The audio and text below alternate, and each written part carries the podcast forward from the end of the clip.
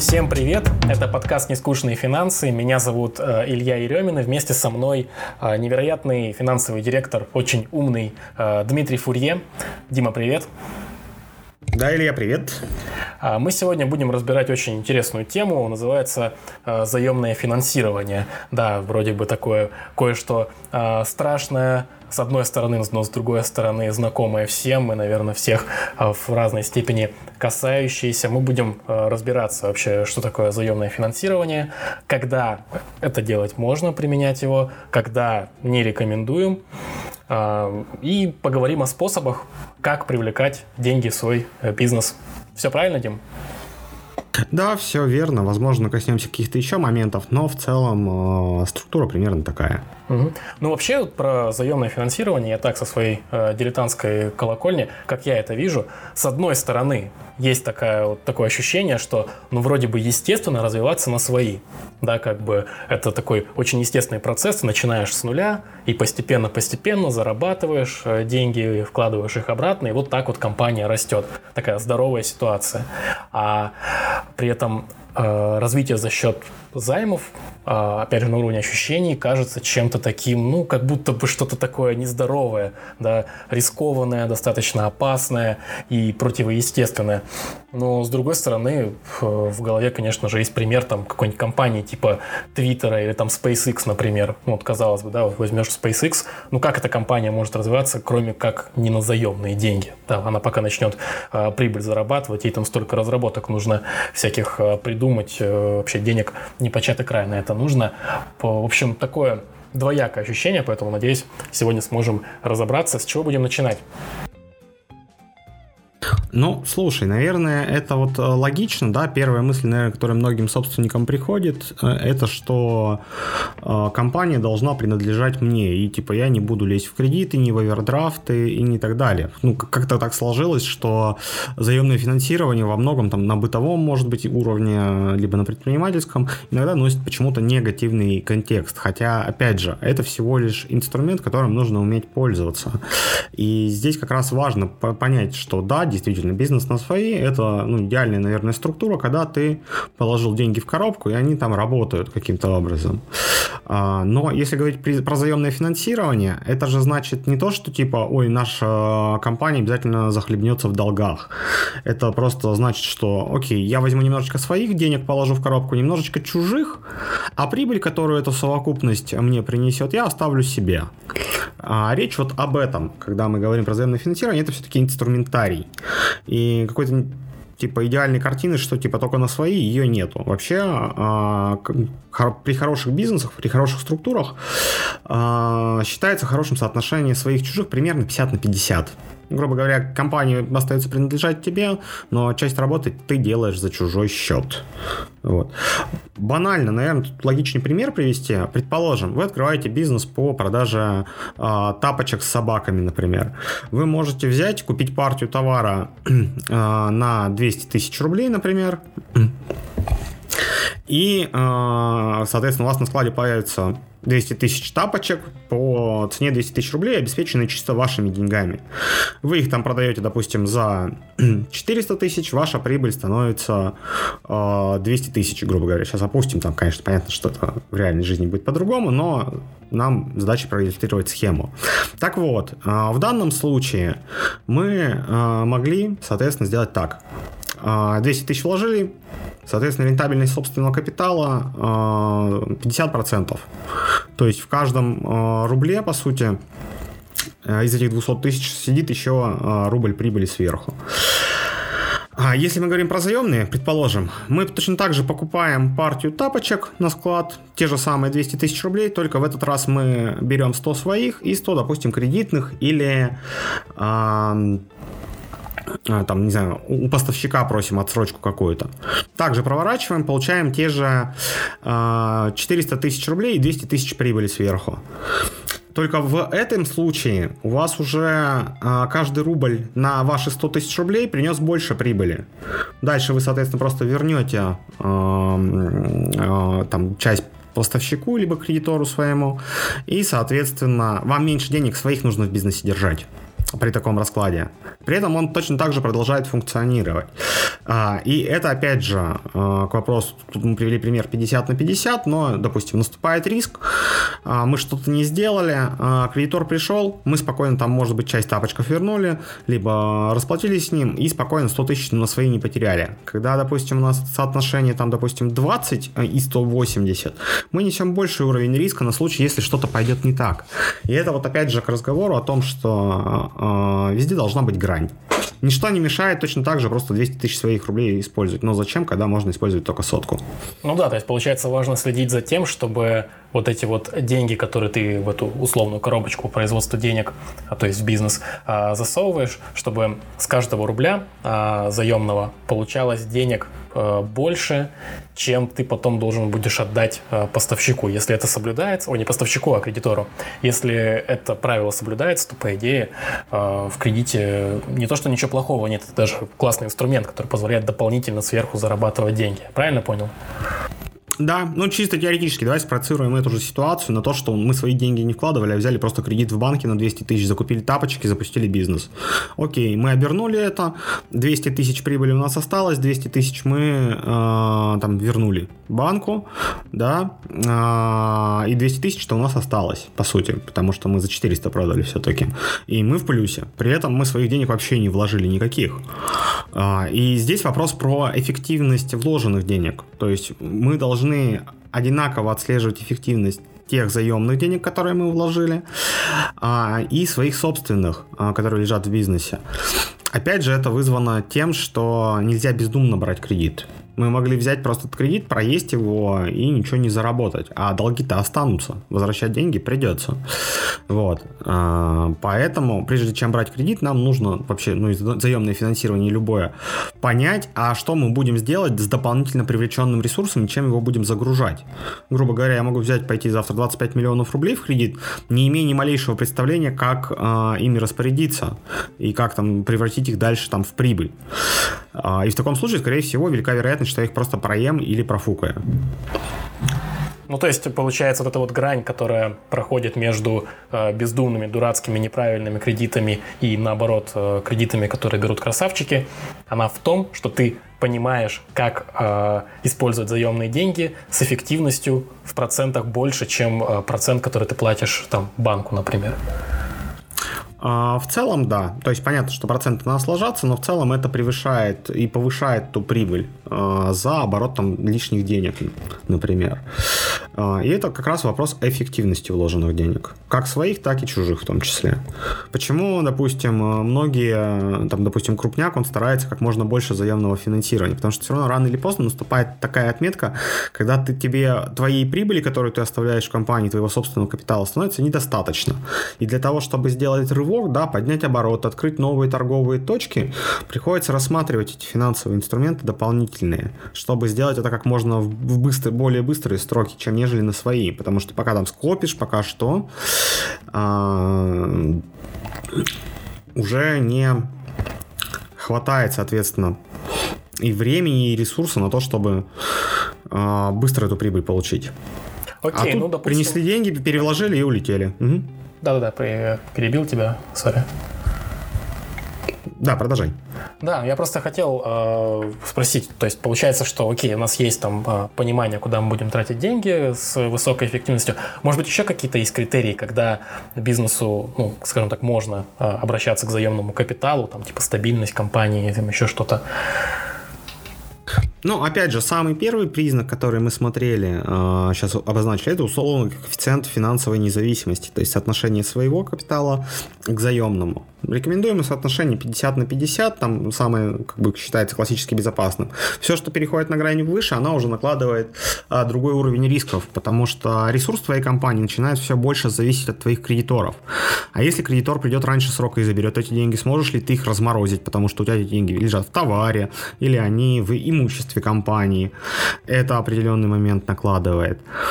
Второй момент, типа, а нужно ли вообще действительно там заемное финансирование? В каких-то моментах, опять же, ориентируясь на уровень рисков, встает вопрос, развиваться на свои или развиваться на чужие. Еще можно рассмотреть частный случай. Бывает, что нужно залить э, дыру в кассовом, ну, кассовый разрыв. Случился у нас кассовый разрыв, развиваться не можем на своей, но знаем, что это, допустим, сезонный спад какой-то. Мы берем, кредитуемся на период спада, когда выходим на линию, этот кредит отдаем. И в таком случае мы, скорее всего, просто берем на себя дополнительные расходы и можем упасть в прибыли, но при этом сохранить компанию, нежели она просто умрет, потому что у нее там будет убыток этот неперекрытый, либо хронический кассовый разрыв. Но тут уже такая более тонкая работа, нужно смотреть уже на соотношение многих показателей, которые... Потому что самое простое — это поискать сначала деньги у себя под залитие кассового разрыва. Кредит все-таки это частный случай заливки кассового разрыва. Потому что если мы его заливаем кредитными деньгами, мы не говорим про то, что компания уже эффективна. А если у, у нее случился кассовый... Как? Что ты имеешь в виду? Я имею в виду прибыль, оставшуюся в компании, либо собственный капитал, которым мы располагаем. Допустим, мы видим, что у нас не хватает остро денег. Давайте распродадим неликвид. Мы видим, что у нас половину компьютеров в офисе простаивает, потому что у нас нету там рабочих мест не загружено. Давайте продадим компьютеры и разморозим оттуда деньги. Не пойдем, соответственно, к кредитным организациям, потому что у нас ресурс в компании, который можно превратить в деньги, он есть. И у нас там нет необходимости дополнительный уровень рисков брать на себя за счет э, кредиторов. Это вот об этом. Тем более мы разморозим там, собственно, ну, риски эти возьмем на себя, а не будем рисковать кредитными деньгами, когда у нас все не в порядке.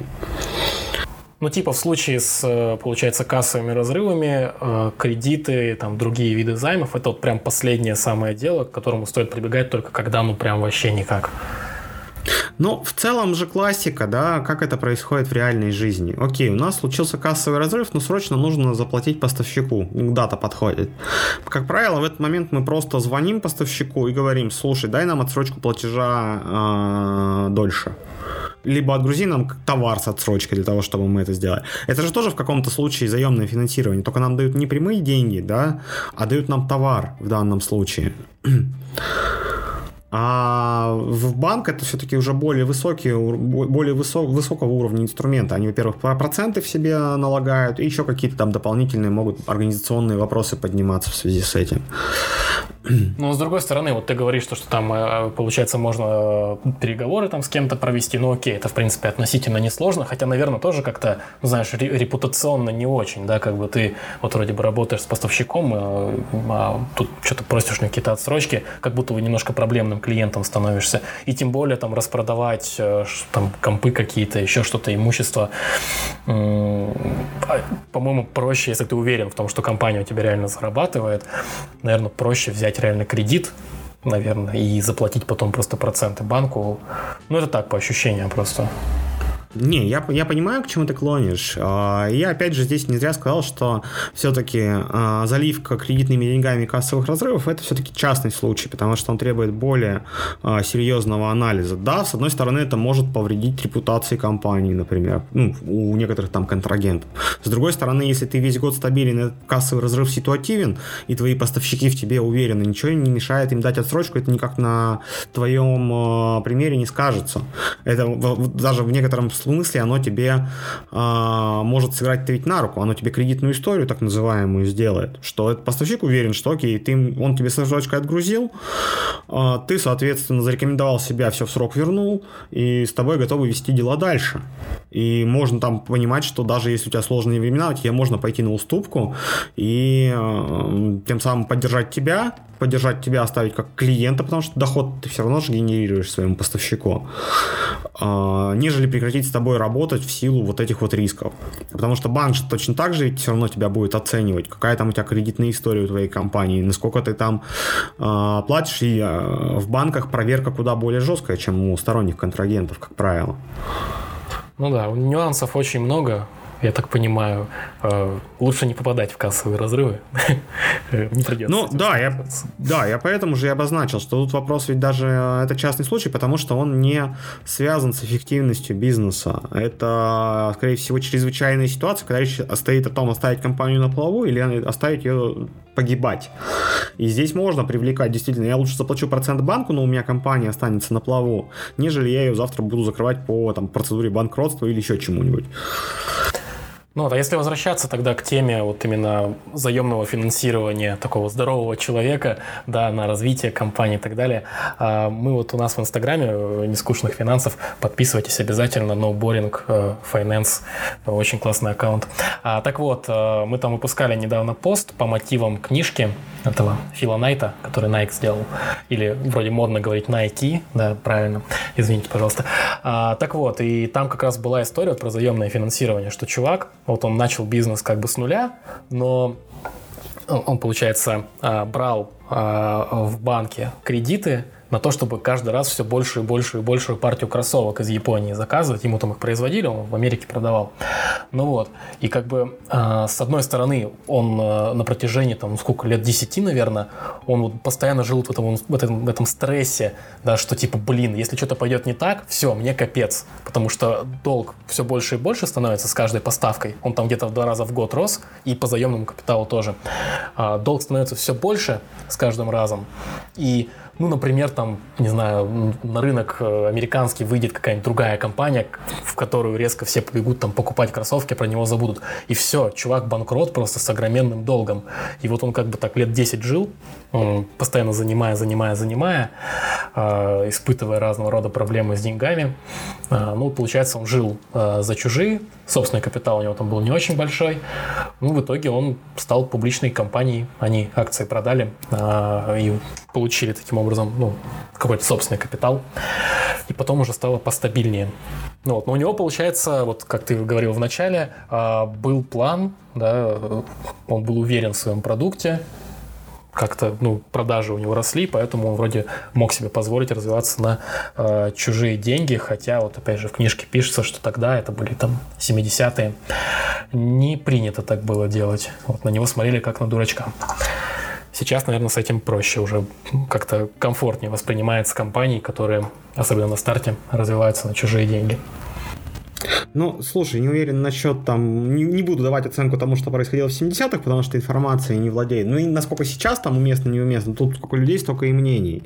А, сам факт то, что так или иначе обязательства ведут к определенному уровню риска. Чем выше риск, тем больше шанс получить доходность, либо прогореть. А, человек просто воспользовался тем, что, ну, понятно, что у него был, была цель какая-то правильная, а, у него было понимание, что с этим делать. И даже несмотря вот на те тяжести там с обслуживанием этих кредитов, он как бы, ну, все-таки смог эти деньги вернуть и выйти, соответственно, на нужную линию производительности, когда это уже перестало быть в тягость, а начало, соответственно, за счет чужих приносить уже доходы хорошие. Вот, поэтому это как наглядный пример, что э, даже если у вас соотношение своих-чужих э, не пятьдесят на пятьдесят, а выше, жить можно, в принципе. Но опять же с оговоркой, что должен быть либо план Б на случай отступления, либо должна быть крепкая уверенность, крепкий план по тому, как с этим там жить в ближайший год, полтора, два. Э, что даст поспорим. Например, э, я встречал компании, которые, ну, стабильны просто в своих продажах, в своих объемах, и у них соотношение там собственного капитала и заемного десять девяносто. Это у них нет проблем с кассовыми. десять процентов чего? Собственного или заемного? десять собственного. Оставшиеся девяносто, соответственно, ой, фу, десять, десять собственного, девяносто процентов заемного. Угу. То есть девяносто процентов чужих денег. Ну, предположим, если это речь про десять миллионов, то миллион своих держит в бизнесе, девяносто чужих заемных в виде там кредиторки, где-то кредитов банковских, лизингов и так далее. Но поскольку бизнес стабилен, рынок прогнозируемый, он себя чувствует комфортно, он имеет определенный уровень прибыли, он стабильно себе платит дивиденды и спокойно обслуживает этот объем обязательств, потому что сам рынок налагает чуть менее тяжелый уровень рисков, назовем его так, на бизнес. Ну, типа, да, и... если, если нормально все работает, что бы не взять денег. И как бы, да, когда ему говоришь, что, э, слушайте, у вас тут перебор, если вам кредиторы придут, вы ниоткуда деньги не разморозите экстренно. Он говорит, нет, такая ситуация у меня сейчас там на ближайшие пару лет минимально. Это, говорит, если что-то у нас на война раз... разорвется, тогда, да, может быть, что-нибудь случится, да, но предпосылок таких, говорит, нету. И я как бы, ну, уверен, что пока у меня все под контролем. Меня эта ситуация устраивает. Да, можно, наверное, поменьше, меньше говорит, но пока мое чутье предпринимательское говорит, что я готов на такой уровень риска при текущей доходности бизнеса. Если ситуация будет меняться, я, соответственно, буду там пересматривать меню, уменьшать. Благо, бизнес прибыльный, я могу свою прибыль отправлять на сокращение обязательств просто, и все. Быстрее рассчитаться там со своими поставщиками по отсрочкам. Часть кредитов закрыть досрочно, это я, говорит, могу. Поэтому у меня план Б, отступление есть. Но пока я могу оборачивать чужие деньги, я буду этим пользоваться.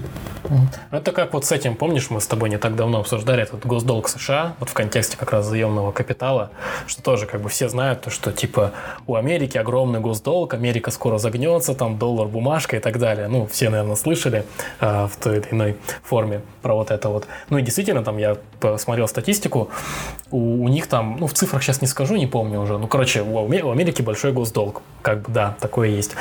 И если там сравнивать с той же Россией, да, у нас процент госдолга от ВВП намного ниже, чем у США. И кажется, вот вроде как, что типа это более здоровая ситуация, но если так просто здраво посмотреть на эту вот макроэкономику, да, очевидно, что, ну, наверное, у США экономика все-таки посильнее нашей будет немножечко, да, никто, думаю, не будет спорить с этим. При этом, ну вот, вопрос просто в том, что, во-первых, америкосам дают деньги, да, ну, куча людей, там, компаний, государств хотят как-то там э, дать деньги США, чтобы они потом с каким-то процентом, пусть и небольшим, к ним вернулись, потому что, ну, блин, надежнее, чем их экономика, наверное, никакой нет. С одной стороны, вот им хотят давать, а с, а с другой стороны, они-то и не против взять, потому что им есть куда вложить. И получается такая ситуация, вот это вот вин-вин, да, что как бы, а чё бы нет, да, и если все стабильно, надежно, есть желающие, как бы, почему бы и, и не взять деньги. Ну, ладно, мы тут немножко застряли на вот этой вот истории с, со стабильностью э, кредитора, точнее, заемщика. Э, с ну, тем, да, с тем я что вот он доб... должен знать, куда деньги пустить. Может быть, тогда разберемся с тем, откуда их брать, да, вот обычному среднестатистическому малому бизнесу, куда идти, чтобы взять заемный капитал, при условии, что я знаю, куда эти деньги э, вкладывать. Да, вопрос тоже хороший, откуда действительно брать деньги для бизнеса. И на разных этапах это могут быть, соответственно, разные инструменты. Самый доступный инструмент заемного финансирования с точки зрения его стоимости э, это, соответственно... Мама с папой. Ну, нет. Мама с папой – это дорого, потому что ты ставишь на кон а, семейные отношения в первую очередь. А, самое доступное – это твои поставщики, твои партнеры. Потому что ты можешь всегда попросить товар с отсрочкой, ты можешь дать отсрочку по оплате на услуги. Соответственно, когда у тебя есть отсрочка, ты энный период пользуешься теми деньгами, которые должен был заплатить человеку. А раз ты пользуешься, то эти деньги не должны простаивать, да? Ну, есть возможность там тридцать дней отсрочки попросить. Считай, ты месяц практически можешь пользоваться теми деньгами, которые ты вначале бы мог отдать просто а, своему поставщику. Но ты этого не делаешь, ты получил товар, обернул товар, расплатился, прибыль оставил себе. Никаких процентов в данной процедуре нет. Нет. Да, это налагает определенные обязательства на поддержание своей деловой репутации, чистоты и так далее, потому что как бы давать в долг – это история тоже про отношения все-таки и про, скажем так, чистоту своей репутации, потому что если ты постоянно тебе дают отсрочку, тебе доверяют там свои деньги, по сути, то изволь как бы соблюдать правила игры. Если ты их не соблюдаешь, скорее всего, в следующий раз тебе навстречу не пойдут. А как следить? Опять же, это... Ты говоришь, там, типа, тридцать дней там, берешь отсрочку и как бы пользуешься деньгами. Ну, окей, когда у тебя один поставщик, понятно, первого числа взял, тридцатого надо отдать. А когда у тебя поставщиков там пятнадцать, и у каждого ты, там, может быть, берешь какую-то отсрочку, там же все эти даты накладываются, каждый день, по сути, кому-то нужно заплатить. И вот как, как поддерживать это вот финансовое здоровье компании, да, чтобы, ну, типа, не прошляпить момент, не оставить без денег тогда, когда нужно заплатить. Есть ли какие-то инструменты для этого? Ну, смотри, чтобы не прошляпить момент, когда нужно заплатить, а денег нет, это, по сути, история, опять же, про управление деньгами. И, опять же, возвращаемся к вопросам кассовых разрывов. Да? Здесь стандартная рекомендация – это вести платежный календарь. Первая история. Для того, чтобы быть уверенным, что к моменту, когда подойдет оплата долга, у нас было достаточно денег на расчетном счете. И здесь, понятно, уровень риска к тому, успеваем мы привлечь деньги для расчета, или не успеваем. Вторая история, которая тоже с этим связана, Это способность компании вообще планировать. Мы вот в прошлый раз обсуждали вообще про планирование, тоже выпуск рекомендую прослушать, мы вопросы затрагивали. Но сам факт того, что у тебя должен быть план по возврату, потому что ты знаешь, что тебе по конкретным поставщикам в конкретные дни нужно платить. Отлично. Изволь организовать работу своего бизнеса так, чтобы к этим датам у тебя была достаточная сумма денег на счетах, чтобы в кассовый разрыв не попасть. Если не получается, приветствуем, ты наступил на предпринимательский риск. Неси ответственность за него. А вторая история касательно того, что если мы говорим про как бы не перебрать чужих денег, так или иначе вы каждый день можете честно себе отвечать на вопрос, а сколько денег и кому я сегодня должен. Завтра я решу за, э, закрываться, кому мне нужно будет и сколько занести. И тут тоже есть ответ, ты прекрасно понимаешь, этому я должен вот столько, этому я должен вот столько, этому я должен вот столько. Я знаю, что вот с этим можно договориться, по нему в случае чего я могу чуть-чуть подвинуть платеж. А вот с этим точно нет, ну и так с ним не очень хороших отношений, их надо налаживать, и вот этому надо пораньше заплатить. Но это опять же мониторинг баланса, по сути, и состава там кредиторской задолженности в том числе. А, и опять же, кредиторская задолженность — это менее стабильный источник финансирования. Сегодня она есть, завтра поставщик тебе отсрочку не даст. И ты не можешь долго этими деньгами пользоваться, потому что там правила не такие строгие, как, допустим, с более серьезными инструментами банковскими. Но и опять же, здесь ты процента не платишь в большинстве случаев. Понятно, что могут быть договоры там с процентами, не процентами, но это, это тоже частный случай, детали. Вот, и на основе того, сколько, а сколько я сегодня должен, да, а сколько у меня своего есть, ну, четко понимаешь, перебрал я или не перебрал, безопасно для меня это небезопасно. Дальше смотришь на деньги, хватает мне, чтобы оперативно расплачиваться этим, или не хватает. Если не хватает, то что я у себя в компании могу разморозить, чтобы эту нагрузку уменьшить? Не ликвид распродать, сотрудников, например, где-то, может быть, сократить и часть прибыли потом реинвестировать в погашение долгов. Грубо говоря, выкупаю долг свой же у моих кредиторов, например. Окей, ну вот, с кредиторкой и... понятно, тогда пойдем дальше? Да, дальше пойдем. Если говорить про инструмент, откуда более серьезный уровень, это, соответственно, уже банковские истории. Самое, наверное, распространенное — это овердрафт, когда тебе банк позволяет уходить, по сути, в минус. Но на самом деле, я не очень люблю говорить, что типа банк позволяет уходить в минус, он просто тебе дает в долг на величину тех расходов, которые ты за его счет понес, грубо говоря. Ты потратил пятнадцать тысяч рублей, будешь там должен через определенный... Ну, как сможешь, когда вернешь, но за каждый там день, допустим, пока ты пользуешься этими деньгами, изволь платить какую-то комиссию, например. И ты с этим соглашаешься. Как правило, эта штука позволяет э, временами нивелировать кассовые разрывы. Залезаешь в овердрафт, в просадку, э, просадку нивелировал, пришли деньги, расплатился, закрылся, заплатил процент за это. Это как раз вот. Да? Я так недавно, опять... я так недавно со своего uh-huh. расчетного счета снял на десять тысяч больше. Ну, цифру просто перепутал, чем там есть, не заметил. Ну и, в общем, за каждый день платил. У нас очень серьезный финансовый подкаст. Как видите, собрались эксперты, которые вот такие вот очень сложные. По ошибке на двадцать, вместо десяти тысяч снимает двадцать. Ну, типа да, да. Ну, слушай, каждый день платил, да, процент потом. Я через неделю. Ну, да, он там, он, он там капает, тебе говорят, слушай, чувак, у тебя там три тысячи пятьсот должен за десятку. И такой задумаешься, блин, а не, а не слишком ли дорого? Вот. Но опять же, овердрафт тоже менее стабильный инструмент. Он хоть и во времени сжатый чаще всего, то есть там есть определенные правила, что там в течение тридцати-сорока пяти дней ты его должен вернуть. Это все-таки краткосрочное финансирование, да. И по договору там, соответственно, ну, друг, друг, друг, другие меры будут к тебе применяться, если там не заплатишь своевременно. Еще более высокого уровня — это долгосрочные, соответственно, инструменты. Это всяческие кредиты и займы, которые уже конкретно с понятным платежом, с понятным процентом, с понятной сроком. Да, за них нужно платить, с другой стороны, это на более безопасный источник финансирования компании, потому что он, во-первых, имеет долгий срок, ты четко знаешь, что раньше тебе этого срока эту сумму могут не запросить, потому что так предписано договором. Понятно, форс-мажоры сейчас опустим, но в большинстве своем это обеспечивает иную стабильность. Ты на долгий срок чужими деньгами пользуешься, но платишь за это процент. Доволен банк, потому что он на тебе продолжает стабильно каждый месяц зарабатывать в процентах. И доволен ты, потому что у тебя всегда есть объем денег, замороженный там на расчетном счете. Не замороженный на расчетном счете, в обороте компании. И а в случае слушай, чего там тоже можно быть. Вернемся, я просто что-то сейчас так подумал. Вот смотри, мы до этого обсуждали какие-то, ну, краткосрочные, как ты сказал, инструменты займов.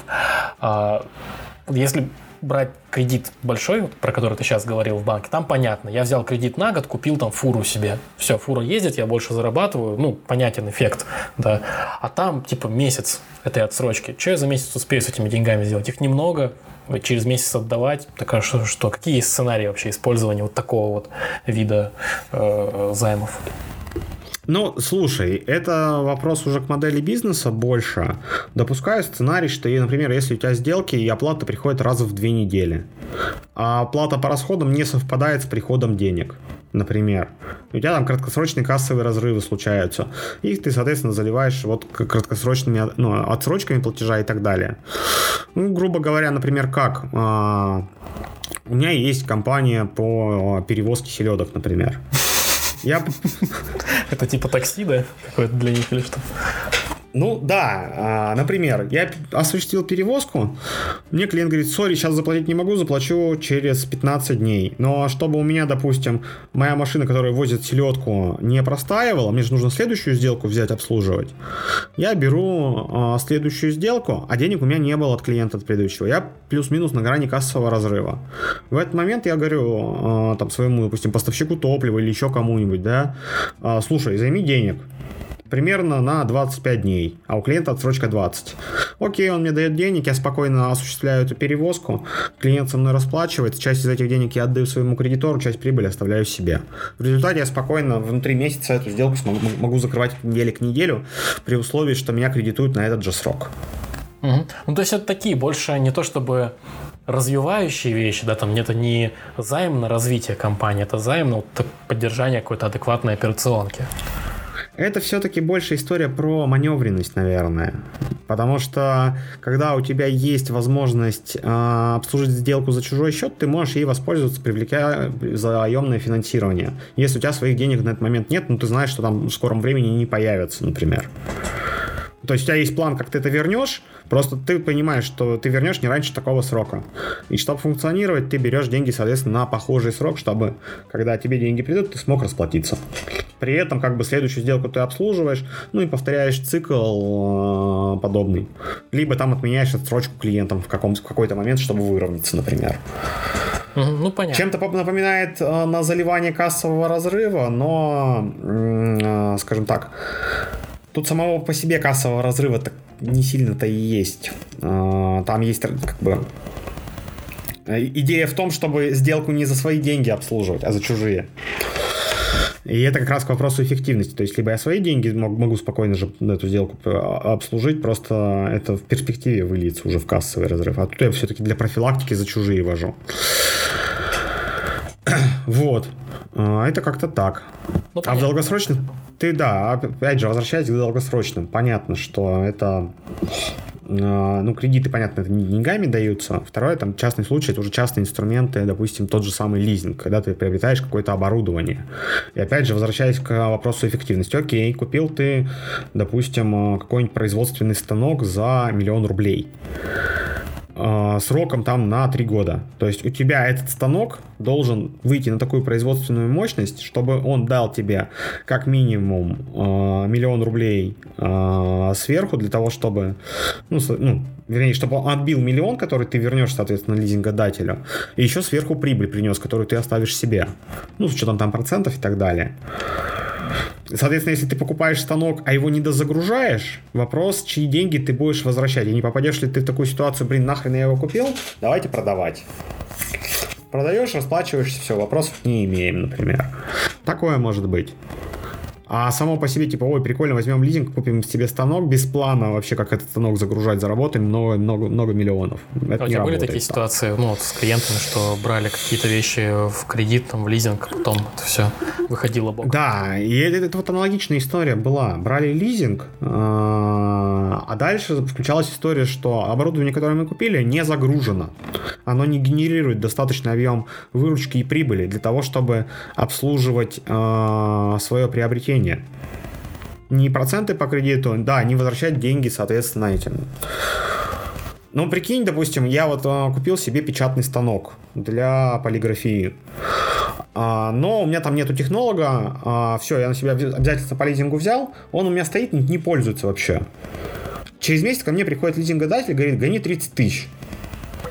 А у меня этот станок вообще не работал, он мне тридцать тысяч никак не сгенерировал, ни, ни меньше, ни больше, он ноль сгенерировал. И я вынужден уже брать, искать из другого места, то есть я вынужден там своими сбережениями поделиться с лизингодателем, чтобы он не отобрал этот станок назад. И тут у меня уже начинаются, соответственно, убытки. Потому что я оборудование купил, оно там стоит, дешевеет, не используется. А еще и лизинг обслуживать нужно. Ну да, это как компания погружается жиром, да, как бы берет какие-то вещи. Это, кстати, наверное, может касаться не только оборудования, там, сотрудников, например. Нанимаем сотрудников все больше, больше, больше. Они там не приносят настолько большую выгоду, чтобы себя как-то компенсировать. И в итоге вот получается, э, как у нас там давно выходила статья «Дешевый кипиш», да, когда был чувак, один работал, бани строил, потом э, решил, ну все, буду масштабироваться, но нанял менеджеров каких-то, несколько еще новых э, строителей. Вот по, по, получилось из э, просто ИПшника одного, который работал, получилась уже там прям такая небольшая строительная компания. Но только человек зарабатывать меньше начал, потому что расходов дофига. Ну и вот получается, как такая вместо одного поджарого молодца получилась такая пухлая сальная компания. Также вот в твоем примере тоже. Вот станок mm-hmm. дофига он такой нужен. И... Да, но опять же, ну, пример с сотрудниками, он тоже про эффективность, конечно, но это уже в срезе отчета о прибылях и убытках, а не заемного финансирования. Ты можешь и компанию полностью на свои развивать, нанять кучу персонала, а, а больше зарабатывать не станешь. Будет вопрос, типа, а зачем я столько зарплат плачу, если я раньше, допустим, тот же самый объем продаж делал тремя людьми, а не шестью. Ну да. Окей, ну, получается, когда мы говорим про банк, вот про большие кредиты, это какие-то, ну, типа кредиты на развитие, да, вроде у них даже такая услуга есть в банках. А... Ну, слушай, там разные кредиты есть, но, как правило, да, то есть э, вообще, в принципе, заемное финансирование должно браться на развитие по большей части, опять же, за исключением э, моментов э, покрытия кассовых разрывов, то есть там можно найти, иногда встречаются формулировки «кредит под оборотку». Ну, тупо под заливку кассового разрыва, если циклы сделки долгие. Угу. Ну да, понятно. А вот, вот а э, так... Угу. Да, если не банк. Вот мне нужно взять кредит на развитие, такой большой, чтобы долго отдавать. Если не банк, то где еще можно взять деньги? Ну, это старая. Мам, купи. Самый старый, самый доступный вариант, но тоже вопрос этики, вопрос семейных отношений. А, но если без шуток, допустим, если вспоминать, откуда брать деньги. Опять же, более там высокие уровни, если говорим, это привлечение частного инвестора. Чем-то похоже на банк, просто там более специфичные условия, наверное, чуть-чуть другой алгоритм, соответственно, проверки твоей кредитной истории. Ну и все-таки там уровень доверительных отношений уже иной встает. Ну да, мы вот а... выпускали киношку на Ютубе про заемное финансирование, и там вот э, чувак э, говорил, ну не, не чувак в смысле, а главный герой этого видео, э, он говорил такую фразу, что работая с частным инвестором, привлекая от него финансирование, ты не только деньги получаешь, но ты получаешь еще партнера, потому что, вот, как, как ты говоришь, уровень вовлеченности намного выше получается. И вот тот человек, который инвестирует деньги, он прям реально очень сильно заинтересован в том, чтобы ты начал зарабатывать и, может быть, как-то тебе поможет каким-то советом, там, связями, чем-то еще. Ну, да, но тут, опять же, нужно смотреть, пускаешь ты его в собственный капитал, и он рассчитывает на прибыль, или он все-таки как заемщик просто тебе отдал. Но с точки зрения отношений, да, инвестор всегда более трепетно смотрит на положение твоего бизнеса, нежели банк. А, потому что инвестору можно дать еще карт-бланш на то, чтобы он вмешивался в управлении в том числе. Это как старая добрая шутка была, типа, если ты должен двести баксов своему инвестору, это твои проблемы. Если ты должен двести тысяч долларов своему инвестору, это проблемы инвестора. Да, и как бы в любой шутке есть доля, ну, шутки. И, соответственно, в части ситуации вот такой инвестор, да, именно частный какой-то, он может потребовать возможность влиять на управленческую картину в компании. А банк такого требования, как правило, не выставляет. Банков способы разбирательства с должниками немножко иной характер носят. Ну, если говорить, допустим, еще про частные какие-то инструменты, да, у нас он не очень развит, например, тот же самый краудфандинг. Он, как правило, там, допустим, на старт бизнеса происходит. Во-первых, ты можешь легко протестировать свою гипотезу, тупо выкладываешь на площадку, назначаешь там определенный уровень наград и смотришь, типа, задонатит тебе на эту движуху, она вообще имеет смысл, интересна она кому-то или нет. То есть ты приобретаешь своих первых клиентов, добавок там финансирование под развитие бизнеса. Опять же, ну, типа, не нужно эти деньги сразу тратить, их нужно там сагрегировать, сохранить, чтобы потом вернуть. Я попадался на краудфандинг, на котором проект не взлетел, я ни товар не получил, ни, соответственно, ни деньги назад. Вообще очень и... классный инструмент, потому что можно не отдавать, и ничего тебе за это не будет. Ну, я насчет тут не проконсультирую про юридическую сторону, с этической не отдавать это некрасиво, как минимум. Вот. По долгам нужно платить всегда. Ну, есть, конечно, процедура банкротства, но пусть это, ну, это, это в подкаст к юристам каким-нибудь. Вот туда можно эти вопросы, наверное, озвучить, они больше подскажут.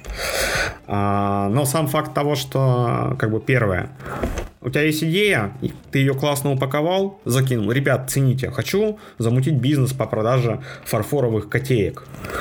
Каждый, кто занесет мне по десять баксов, получит этого котейку и мой автограф в подарок. Занесешь там тридцать баксов, получишь вот это, вот это, вот это. У нас в России не так часто про него слышно, хотя есть успешные проекты. Но если посмотреть, допустим, на западные площадки Kickstarter, там какие-то колоссальные суммы люди собирают на проекты, которые потом делаются годами. И, а значит, слушай, как бы... может быть, этот Dollar Shave Club, он разве не оттуда пошел? По-моему, оттуда. Тоже там, ну знаешь, чувак, который начал продавать э, бритвы за доллар. Давно уже довольно-таки. Слушай, возможно. Я а. не знаком с этой историей, вот, поэтому еще помню, не, проком... не прокомментирую. Это... Я... У меня вообще есть такое ощущение, то, что вот эта вот история с краудфандингом, она вот, даже если не брать там Россию, не Россию, она вот такое ощущение, что была популярна, знаешь, году в пятнадцатом, шестнадцатом, семнадцатом. Сейчас гораздо меньше про это почему-то слышно. Ну, оно может быть как-то меньше слышно, но тем не менее, я смотрю, время от времени заглядываю на тот же самый Kickstarter или Indiegogo. Достаточно много проектов туда льется. Возможно, просто сам по себе э, количество, ну, то есть, понятно, когда это был тренд, там стреляли громкие проекты, потому что проектов, пользующихся краудфандингом, было немного, и они были заметны, потому что каждый, кто, блин, собрал на краудфандинге там первые двести баксов, уже герой. А сейчас как бы туда хлынул поток всего, чего только можно, потому что, ну, доступность самого по себе э, инструмента, да, и, может быть, в какой-то мере не сильная юридическая зарегулированность еще играет роль. Оно размазалось. И, типа, у нас есть дохренище всяких проектов, э, но при этом заметных из них э, на этом фоне все меньше и меньше. И оно, ну, как бы имеет место быть. Ну, там очень но... прикольные были проекты раньше. Был я, вот когда за этим следил, типа, я в контексте всяких телефончиков, там, вот этих гаджетов следил. Помню, было прикольно, там, собирали деньги. А, называлась штука, по-моему, Phone Blocks это называлось. Типа, модульный телефон. Там такая база есть, на которую ты цепляешь там определенный процессор, там, какое-то количество оперативки, которое тебе нужно, камеру там какую-то. И вот получается такой телефон, на андроиде, по-моему, он был, а, который вот типа ты сам собираешь. Но, насколько знаю, проект не взлетел. И вот, ну, большая часть... Я не то чтобы сейчас хейчу краудфандинг, просто так это рассуждаю. Большая часть того, но... что я слышал про краудфандинг, это было, были проекты, которые потом не взлетели. Ну, е- есть такое мнение. Опять же, мы тут со стороны потребителей и со стороны тех, кто денег занес, можем рассуждать. И типа, камон. С другой стороны, если посмотреть на это как Как мы, как инвесторы, мы видели потенциал в этом бизнесе, мы туда деньги вложили, а он, оказывается, не взлетел. Мы на себя этот риск как бы принимали, когда деньги вкладывали. Мы же не товар покупаем. И поэтому, ну, наша ответственность, что мы деньги доверили и деньги потеряли. А, хейтить или не хейтить, ну, тут вопрос, наверное, другой эффективности этого инструмента. Он, да, он есть, им можно пользоваться. А, есть как успешные кейсы, так и провальные. Это нужно просто изучать, делать из этого выводы. И, но, и допустим, грамотно для, упаковывать, для... самое главное, грамотно упаковывать. Ну да, и тем, кто привлекает деньги через краудфандинг, моя первая рекомендация, ребят, составляйте финмодель.